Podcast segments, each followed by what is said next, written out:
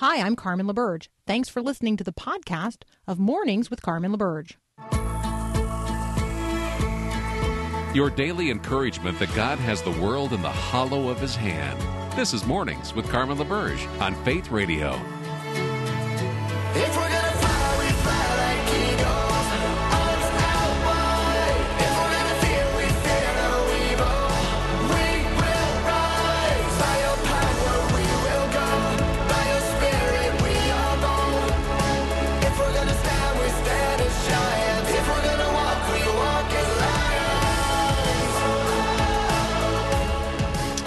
Good morning. It is March the 4th. Get your marching music ready. We will march forth today. Um, all right, so that's a yeah. Paul's gonna get us some marching music. Oh, yeah. You're gonna get you're gonna get us some marching music. Oh, All right, yeah, So yeah. let me Lots of music. Let me start. Let me start with this question: uh, Where in the Word are you today? And then let me add: uh, To whom or with whom are you reading it? So it's one thing for you and I to be in the Word of God, and for the Word of God to be getting into us. Something that I view as essential, absolutely a basic essential to the Christian life. But the secondary question is with whom or to whom are you reading it? So, you know, a lot of debate of late surrounding uh, Dr. Seuss, particularly uh, a handful of books that uh, I'm guessing you've never read and wouldn't be able to identify by title.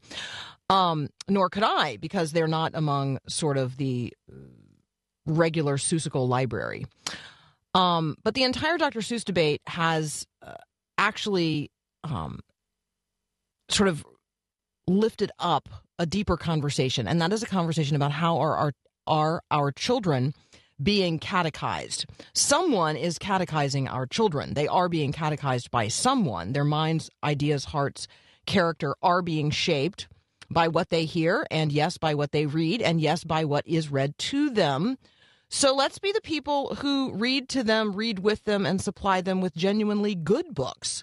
Yep, starting with the best book of all, the good book itself, the Bible. So, when was the last time you read the Bible to a child, with a child? Um, you can actually use the Bible as a uh, a, a tool in equipping a child in not only literacy but obviously worldview. So it's a little challenge today in the where in the word section of our conversation. Uh, Congress is not in session today over security concerns at the U.S. Capitol. So what's going on? Well, uh, apparently, some segment of the American public believes that former President Donald Trump is going to be inaugurated today because March the 4th and dates surrounding it. And so this is going, these concerns continue over the next couple of days. Um, is the historic dates f- for American presidential inaugurations. So let me just say this: um, if you if you are among this um, this group, stay home. That's it. That's what I got for you. Uh, a little parental guidance here on Mornings with Carmen. Um, this is not the March 4th um, mandate. Stay home. Uh, okay, now you can tweet me, you can at me, you can text me, all those good things. Go right ahead. Just stay home. Okay. Uh, however, before they recessed, the U.S. House of Representatives did did pass sweeping voter rights and ethics legislation. This happened last night. Uh, it would be the most comprehensive revision of U.S. election law in at least a generation. It's called House Resolution 1. It restricts partisan gerrymandering in congressional districts. It strikes down uh, what are described by some as hurdles to voting. Others might call them, um, you know, standards in terms of being sure that the people who are voting um, are citizens. Shines light on campaign finances, which, I, in my view, would be a very good thing, and touches on nearly every aspect of the electoral process. Some of which would be helpful. Some of which I think um, is is going to just create greater challenges for people um, having their voice heard in the electoral process here in the United States. It was passed last night by a nearly party line 220 to 210 vote in the House of Representatives, and obviously we have to see what happens next in the Senate. Meanwhile, in Myanmar, people are literally dying in defense of their nation's democracy, uh, which was replaced last month by a military coup. Pro democracy demonstrators have returned to the streets today. Let's be praying for them. They have been undaunted by the killing of at least 38 people on March the 3rd by members of their own country's military security forces. And so let's be praying ardently for the situation and the people of Myanmar. Um, all right, let us march forth. Ben Johnson is up next.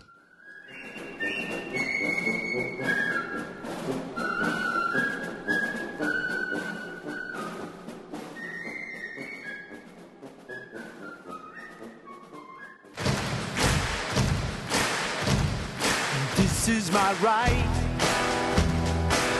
A right given by God to live a free life. To live in freedom. All right, joining me now, Ben Johnson from the Acton Institute. You can find what he is writing at acton, A-C-T-O-N dot O-R-G. Ben, welcome back. Good morning. Good to be with you. All right, there are a number of, um, of Senate confirmation hearings underway. Um, the administration has uh, has pulled one nominee already, um, but we have Xavier Becerra continuing to be um, in his hearing process. Tell us what's going on there and why we should talk about him often. Yeah, Xavier Becerra, of course, the uh, nominee to head the Department of Health and Human Services.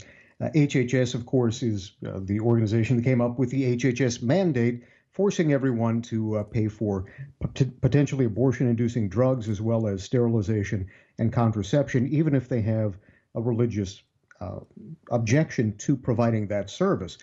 Becerra was on the front lines making sure that any kind of religious objection would be completely removed from the law. He sued the Trump administration when they tried to uh, shelter the Little Sisters of the Poor. They had a conscience exemption to that, and he led the Supreme Court case all the way up to the Supreme Court, trying to make sure that nuns had to violate their conscience and provide contraception and, again, potentially abortifacient drugs to fellow nuns and their employees. Uh, now, Becerra was uh, before the Senate Finance Committee yesterday. The vote came out dead even 14 14, which is precisely what we would have expected in such a, an evenly divided body as the Senate right now with a 50 50 split. Uh, since it, it, wouldn't matter, of course, you can you can still proceed with a candidate even if they lose in committee, but uh, Becerra is is is extremely dangerous for a number of reasons. First of all, he doesn't believe that the First Amendment applies to churches. We talked about that last week. He believes that uh, the First Amendment applies only to individuals. So you have the right to religious liberty, and I do, but if we join together as a church, we both lose that right somehow. So the church body is something less than uh, the, the sum of its parts. But he also, of course, uh, has been an, an abortion extremist. Uh, he voted against a partial birth abortion ban. As you noted in the hearings uh, two weeks ago, he was he was asked very point blank is there any exemption to abortion, any legal protection for the unborn child, whatever, that you would support? And he couldn't name one. Uh, even even the idea that a child born alive deserves resuscitation and medical attention is something that's beyond his idea of compassion for the unborn, and in this case, for the born. Uh, we're not merely dealing with unborn life; we're dealing with a child outside the womb struggling for life. Uh, so that's that's an extremist view, uh, to say the very least. And uh, the way that he's used his prosecutorial discretion is highly concerning. Uh, of course, David Daleiden and Sandra Merritt were the people who exposed Planned Parenthood. They had the undercover Planned Parenthood videos where Planned Parenthood not only talked about potentially illegal uh, trafficking in human organs, but also what sounded very much like breaking the partial birth abortion ban uh, in the way that they performed the abortion, specifically to harvest those organs, got it all on tape. And the state of California, from uh, from which uh, Becerra hails, prosecuted Daleiden and Merritt. When uh, Kamala Harris, who uh, initially uh, pressed those charges, was elevated to the U.S. Senate, Becerra took her place, and he made sure that he furthered those charges against Daleiden and Merritt. So he's been extraordinarily aggressive against the pro life movement. Uh, he also tried to have an act uh, against pro life women's centers, uh, telling them that they had to have a sign essentially demanding that they refer women who come to them for abortions. So uh, that was compelled speech. The Supreme Court has struck that down. Uh, the Supreme Court says you have no right to compel someone to say something against what their wishes are. That's well established constitutionally, but he, in his prosecutorial discretion, decided to take the case against the pro-life women's centers anyway. So that's that's the sort of mindset that uh, he would have. Uh, what kind of what kind of thought process would that bring into HHS, which deals with so many people who are on the front lines of faith, church groups and uh, religious organizations? How would he uh, use his authority and how would he hand out federal contracts? And what sorts of conditions and riders would he place on those who do not want and because of their conscience and their religious beliefs and the Ten Commandments, cannot participate in things like abortion and abortion referrals. All right, HHS.gov does have uh, a faith based and neighborhood partnership office. And if so, if you are so inclined, that might be a good office if you're listening today and you are thinking to yourself, hmm, I'd like to start praying for a group of people and uh, a process that is uh, under which we'll be collectively living as Americans uh, in this Biden administration. That might be a good office to be praying for because uh, if Becerra is in fact confirmed to this cabinet level position, we are going to want to have robust engagement with the uh, HHS.gov Center for Faith Based and Neighborhood Partnerships. Um, so that because that's the uh, that's the point of contact that people of faith have um, with HHS uh, day in and day out. Now, uh, let's take a very brief break. Ben, when we come back, can we touch on um, the, the Do Not Harm Act uh, and um, and maybe a little bit um, uh, on the because we'd have to reach back and talk slightly about the Equality Act in order to move forward with the Do Not Harm Act. So let's talk about these um, where we're at in the current state of things. That's with Ben Johnson from the Acton Institute, and that's next here on Mornings with Carmen. He's making diamonds, diamonds, making diamonds out of dust. All right, um, Paul and Ben talk to each other for a second because I got a cough. Sorry. Anyway, hey, Ben, uh, we're just continuing the conversation, and Carmen kind of set it up beforehand, talking about what is called the Do Not Harm Act, which is before Congress, at least the uh, the House. But as she said, we need to back up and talk Equality Act first. Yeah, so the Equality Act, of course, uh, is is currently before the Congress, and that's what's getting all the legislative attention. Uh, that uh, of the two is by far the more likely to pass. It has about twice as many co-sponsors in the House, and uh, that is that is likely to pass. It did pass the House last time, but it did not get to the Republican-controlled Senate. Now that the Senate's 50-50, uh, the chances of passage are, are obviously greatly enhanced. Uh, the Equality Act uh, would amend the um, 1964 Civil Rights Act and say that it specifically applies to uh, same sex and uh, to gender identity. So homosexuality and gender identity are specifically uh, included in that. And so that would obviously affect those who have a religious objection because the 1964 Civil Rights Act overrides uh, religious objections when it comes to things like tax exempt organizations. Uh, so that's that's an issue here. Now, the Do Not Harm Act is like a quantum leap over and beyond that. Uh, the Do Not Harm Act is the most audacious legislative threat to religious liberty in Congress today. Uh, H.R. 1378 was introduced last week by four Democrats Steve Cohen, Bobby Scott, Jamie Raskin, and Mary Gay Scanlon. Uh, essentially, what that does is say that uh, the Religious Freedom Restoration Act is basically a museum piece at this point. Uh, it does all that it can to restrict the Religious Freedom Restoration Act. In 1993, the, the House passed the Religious Freedom uh, Restoration Act, or RFRA, uh, unanimously. Uh, it was co sponsored, by the way, by Congressman Chuck Schumer, currently uh, Senate Majority Leader, signed by President Bill Clinton. So this isn't a, right wing uh, conservative act. Uh, this is something that was unanimous not that long ago. And it said that the government has to have a compelling interest and it has to use the least restrictive means possible if it's going to prevail against uh, someone, if you have a religious objection to something that's going on in the law. Uh, so it's it's strengthening the First Amendment protections, which have been weakened by several Supreme Court cases. Well, that history is being rewritten right now. Uh, the intention of the Religious Freedom uh, Restoration Act is being reimagined, and then this would gut it almost completely. Uh, for example, the Human Rights Campaign says that uh, RFRA was designed to protect minority religious groups' constitutional rights. Well, this is sort of bootstrapping, to use uh, Becerra's term from last week, bootstrapping uh, the idea of equity into RFRA. RFRA was not intended for any one specific religion or minority religion. It was for all religions, just like the First Amendment was. The First Amendment was designed so that people can follow their conscience and live out their conscience, and so that the government is restricted from doing anything that would harm uh, our ability to live according to our religious liberty and live out our conscience in every aspect of life.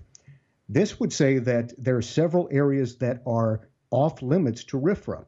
So when there's a, a, a contest between government and unalienable rights that you possess, Government legislation prevails, not your rights. Uh, this bill right now doesn't have a text, but we have the text from when it was introduced in uh, 2019 by uh, then Congressman Joe Kennedy.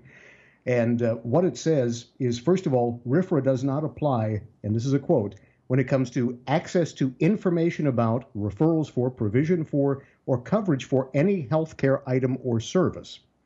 Now, of course, you know and I know that uh, when Congress talks this way, when they talk about healthcare, they include abortion in that. So you would have no religious right to object to, and again, access to, referrals for, or provision for abortion. So you have no religious right not to participate in abortion or euthanasia. Uh, of course, the phrase do not harm comes from the Hippocratic Oath, which specifically prevents both physician assisted suicide and abortion in its very text. So uh, this is a reality redefining bill in and of itself, but it would it would vitiate the First Amendment rights. Second of all, it also says that if you own a business, you can't do anything uh, that would that would cause a quote dignitary harm to someone.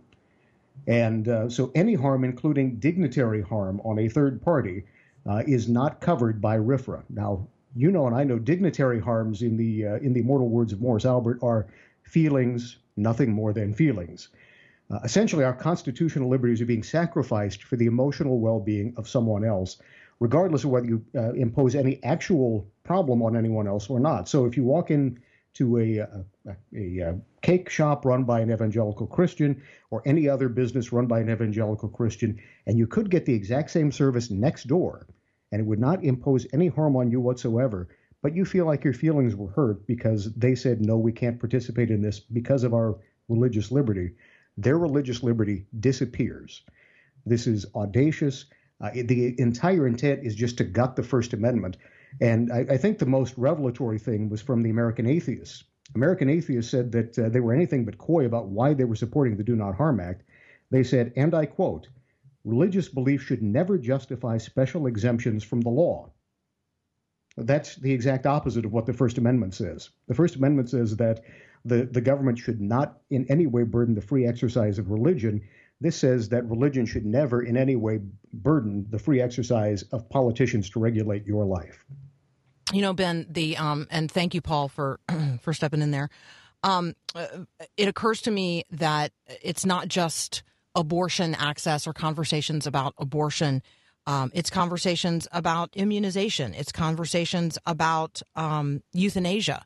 Um, it's it's conversation about um, uh, transitioning in terms of uh, gender uh, identity um, and the physical realities uh, related to that, um, uh, or the or the drug therapies that might be used. I, I just there there are so many areas where the con- where there are contact points between faith and health. Um, I mean, you know, we would have conversations about the stewardship of the body and the the created order um, of God's good design, and others would be having very different conversations. And if you're going to exclude um, people of faith from those conversations simply because they are people of faith, um, that's more than a dignitary harm to people of faith. Like, right? So there, there's a reverse or a um, there's a case to be made on the other side of the argument. Uh, people of faith are just going to have to learn to make it. And it, it absolutely has to be made that uh, this is not the way that America has ever been understood. Uh, when it comes to our constitutional liberties, to the way that America was intended to be lived out, our founding fathers understood you have the right to live according to the, the light of your conscience, and in whatever church that may be, uh, you have the right to live out your faith. And that that doesn't end Sunday morning or Saturday morning or Friday evening, depending on which of the three Abrahamic religions you may follow. What's important is that uh, as soon as you leave the church, you're able to live that out in what you do Monday through Friday or Sunday to Sunday. So that's that's really important for us to, to understand is that religious liberty doesn't just include the right to say what we believe or to sing what we believe. It means to live what we believe. And any law that will try to take that away from us is uh, facially unconstitutional, in my uh, opinion, but also uh, it's something that threatens the very nature and the very basis of what America has always intended to be. Yeah, for those of you who are interested, um, the so-called Human Rights Campaign is really the organization behind this, but um, but atheists are engaged as well. The uh, uh, FFR, FFRF, remind me, um, the Freedom from Religion Foundation. We got all kinds of actors engaged in advocacy um, on this particular piece of uh, proposed legislation. And it's just one of those we want to put out there as one to watch. And Ben, we're going to trust that you're going to watch it. Certainly will be, and uh, I I understand we're going to be having probably many more conversations about this in the days and years to, uh, ahead. All right, I I got another conversation though that I need you to start working on, and that is the question of whether or not drones and small robots that apparently are now populating the streets of America are going to be le- legally categorized as pedestrians. It's already happened in Pennsylvania, and so I need you to get into this because um, apparently we don't even know what it means anymore to be human. Like they officially don't have feet. Like how they are not pedestrian. they, anyway, Yeah, no, there you you're, go. right. We, we laugh about it, but uh, believe me, this will be this will be settled law in the next four years if we don't. No, I know. We got right- we got rice fields. Right, rice fields and rivers are already categorized as quote unquote human in some places so that they can be extended human rights. So um, I'm going to need you to work on this one and I'll send you the link. I Does can't wait good? for. it. I know, I know. I just creating work for other people, kind of, kind of fun for me. All right, that's Ben Johnson at the Acton Institute. You can find him at acton.org. One of my faves. We'll be right back.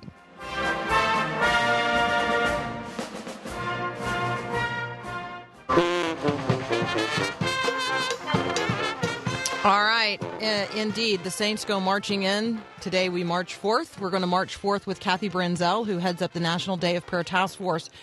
We are certainly going to uh, celebrate and get ourselves ready for the National Day of Prayer, which is two months from today, Thursday, May the 6th. 2021 is the National Day of Prayer. So uh, go ahead and not only mark your calendar, but find um, the group in your area that is organizing itself ar- around and for the National Day of Prayer. We're going to talk with Kathy about that. We're also going to talk with her. Um, about praying for and with families uh, who are really, really challenged right now. Um, so, a couple of headline stories related to what families are dealing with and how we, as brothers and sisters in Christ, can be praying for them. That's up next here on Mornings with Carmen.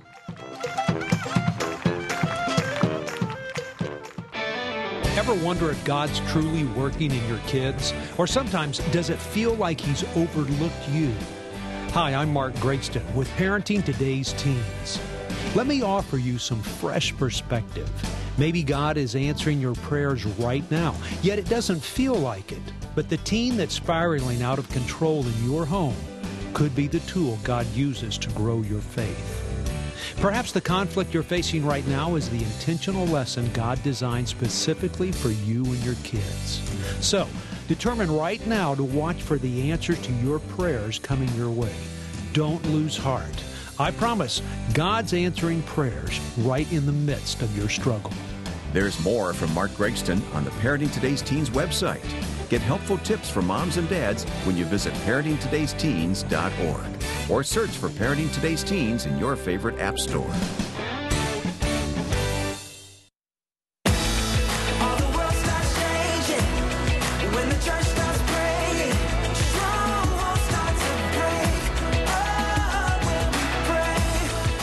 Right, joining me now, Kathy Branzell from the National Day of Prayer Task Force. Want to remind everybody the National Day of Prayer is two months from today, Thursday, May the 6th. The theme, 2 Corinthians 3.17, now the Lord is the Spirit, and where the Spirit of the Lord is, there is liberty. I want to invite you to check out the resources at nationaldayofprayer.org. Kathy, welcome back. Hi, good morning. Good morning. So many, many, many things to pray for about um, Yes. over in these days. I know that you um, shared with Paul that you've been you've been praying in anticipation of the Derek uh, Chauvin trial in uh, in the Twin Cities. Um, just talk with us a little bit about how we pray with and for one another in the context of things that we know are going to be um, difficult uh, in terms of particular places and, and things over which we, we, we genuinely have no control. Oh, absolutely. And um, I I have had a coffee mug that a, a gentleman gave me, a friend gave me that's got the map of Minneapolis on it. I keep it right in front of me on my desk as a prayer prompt. There's some we don't know what we don't know. Um, only the Lord knows every detail of all of these people's lives, their intention, the intention of their heart, how they think, how they've acted, how they acted that day. And so the three words that I've been praying over and over again and will continue to pray throughout the trial is truth, peace, and justice. Those three words. And not not my justice not someone else's justice not what i think happened but that there will be an overwhelming presence of the holy spirit because wisdom uh, you know first comes from heaven.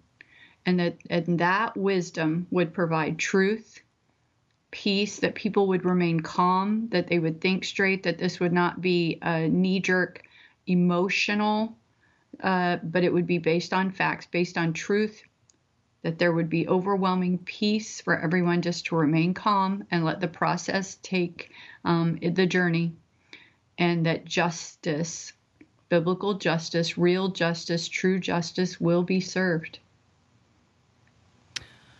I love that. Um, thank you so much. Um, and what a great idea to have a mug that has a map of your city or your neighborhood, your town, your state, the nation, and use it as a prayer prompt. I think that is a great idea. I am. Uh, Yeah.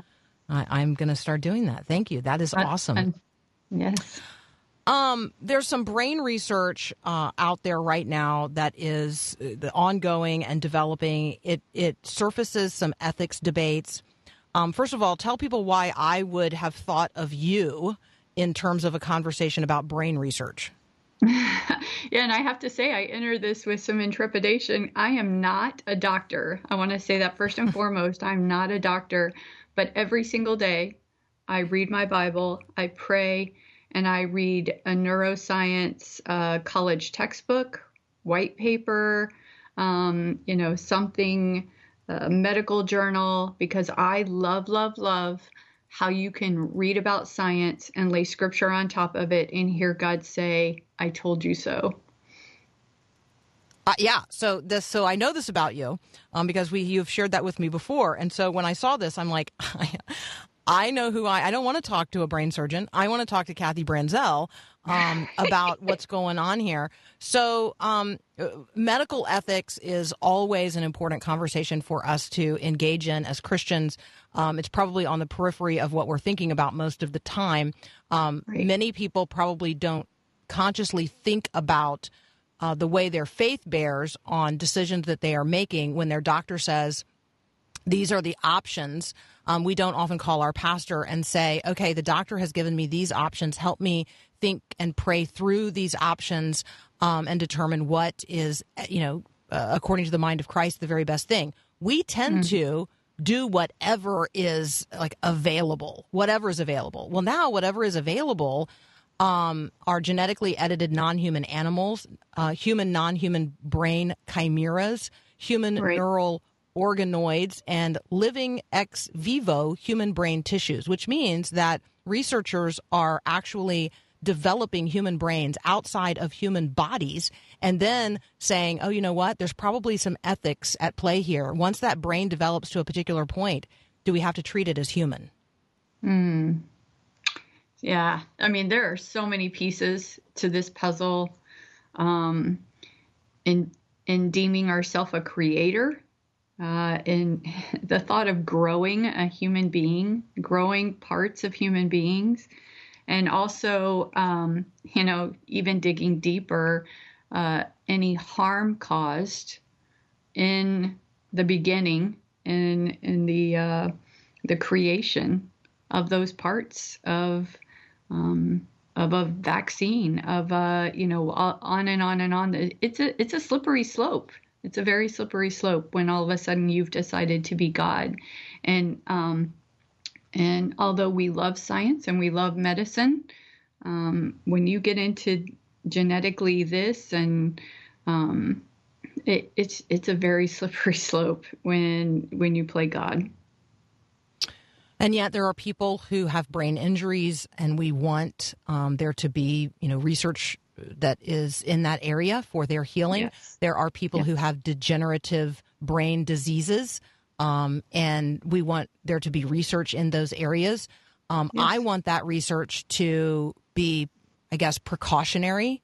there are others who would argue all precautions should be thrown to the wind and we should do whatever we can like literally whatever we can. And that's where, you know, I just want to remind Christians we need Christians in these research environments to Yes. be making the appeal for that which is human and what it means to be human versus just research of any kind in any direction to any extent at any cost. Right. And and so, you know, and I've got a personal story in this and and maybe you remember that, but you know, after having a brain tumor for 14 and a half years, um I went through all kinds of experimental chemo. I was willing to be the human guinea pig um, if it was going to, yes, of course, um, help me. But then it, you you you make that sacrifice for the sake of all of those who might have that same kind of tumor after you. If the doctors say there's no other choice. Now, we were very careful. We did talk to doctors. Well, how is this engineered? Well, what does this contain? Um, you know, what's the the um, creation line? You know, that it goes through. What's the process? You know, making sure in each one of those cases. But um, you know, before I got my miraculous healing, um, I had made a decision that I would be willing to do um, to do a very experimental surgery because the doctor said there's nothing more we can do for you.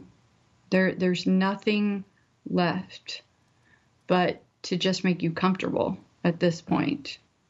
But I was willing to uh, you know there was this experimental science and maybe it would work or surgery maybe it would work but that was a personal decision that wasn't put upon me there was no pressure to me but i thought if they could learn something by doing this surgery that would save the lives of hundreds or thousands of people after me then i was willing to lay down my life for a friend um, but that was a personal decision, and it wasn't being manipulated, and nothing was going to be grown in a lab. It was for the sake of learning and being better and healing others. And now everybody listening knows why you have a particular interest in the area of uh, neuroscience. Um, and so thank you for sharing that. Um, I want to, um, when we come back from a very brief break, I want to talk, uh, Kathy, about teenagers and mental illness. I'm um, Yes. just just been an incredible rise uh, across the country in uh, in mental health issues among teenagers. Uh, I want to talk about that. I want to talk about how to pray with and for those families and those individuals. That's up next with Kathy Branzell from the National Day of Prayer Task Force. We'll be right back.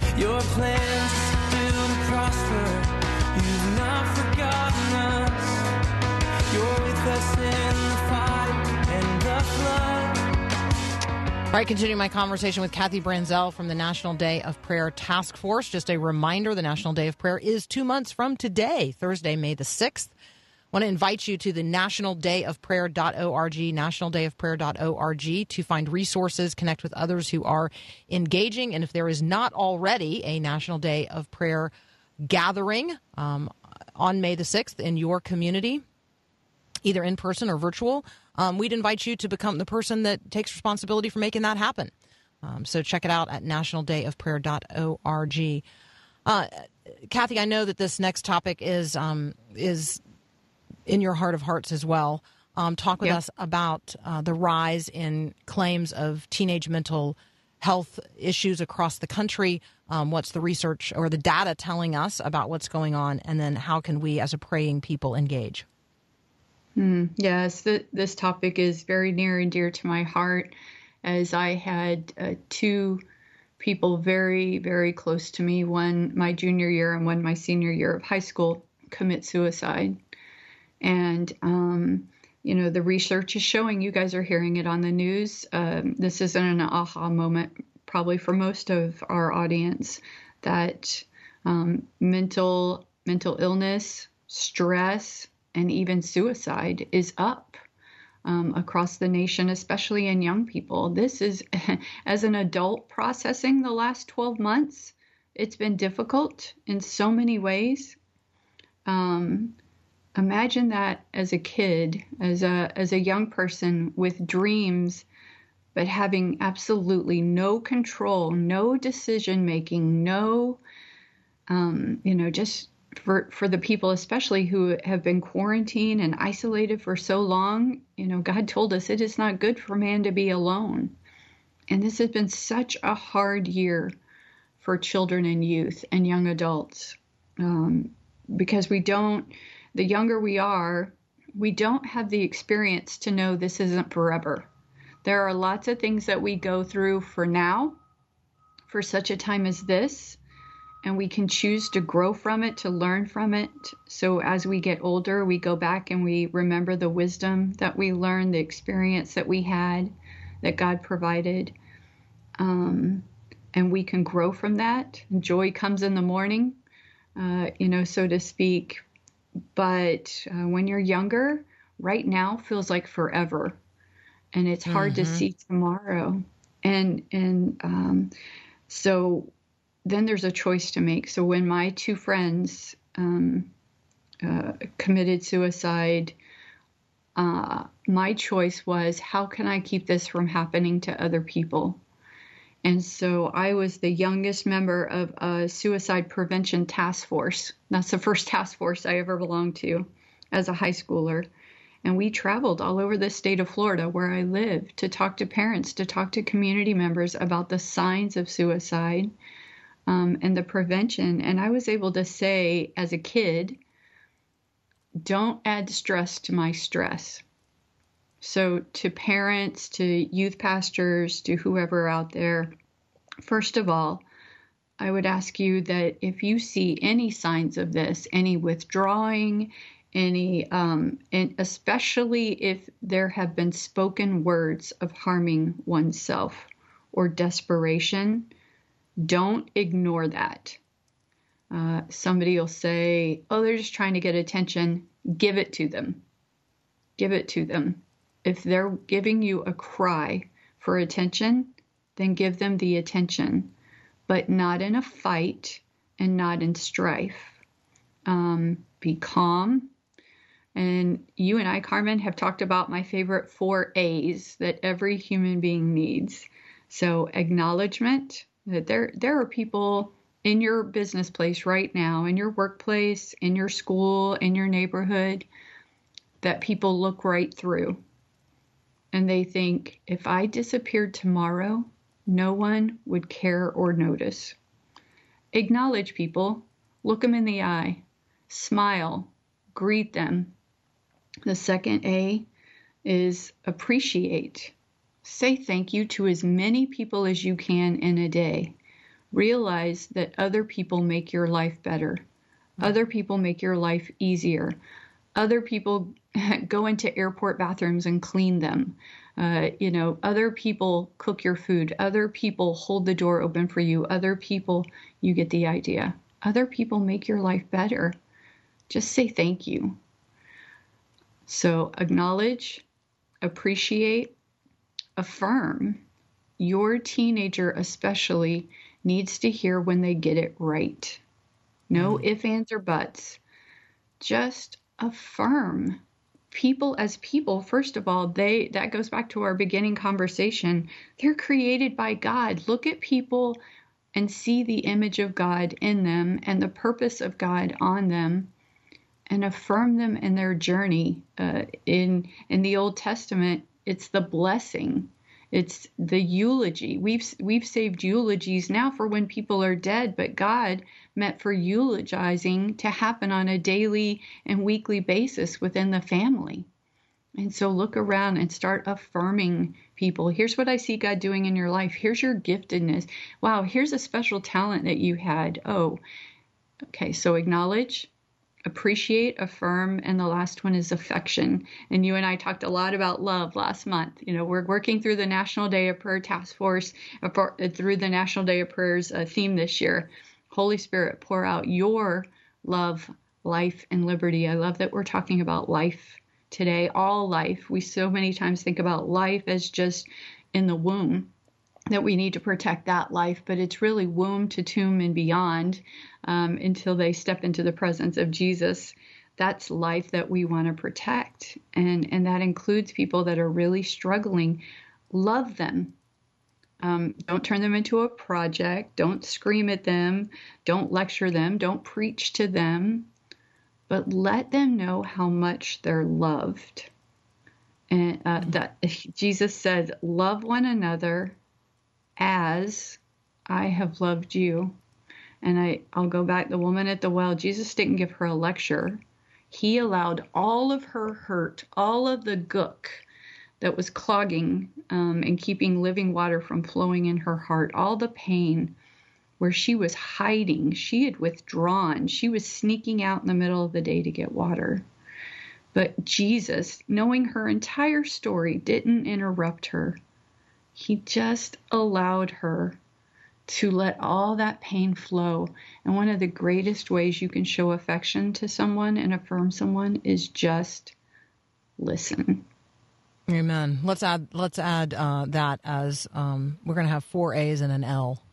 Acknowledge, appreciate, affirm, affection, and we're going to add the L of love and the L of listen. So four A's and two L's. There you go. How's that? Love listens. Yeah. Love listens. All right, Kathy, um, that's all the time we have today. Thank you so much, as always, for joining us. want to direct people to nationaldayofprayer.org to get your National Day of Prayer resources for Thursday, May the 6th.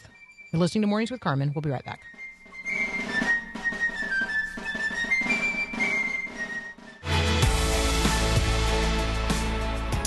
All right, I am uh, just aware that there are lots of folks listening right now who just need to be seen. They need to know that someone uh, knows that they are and knows um, and is concerned enough to be lifting them up in prayer.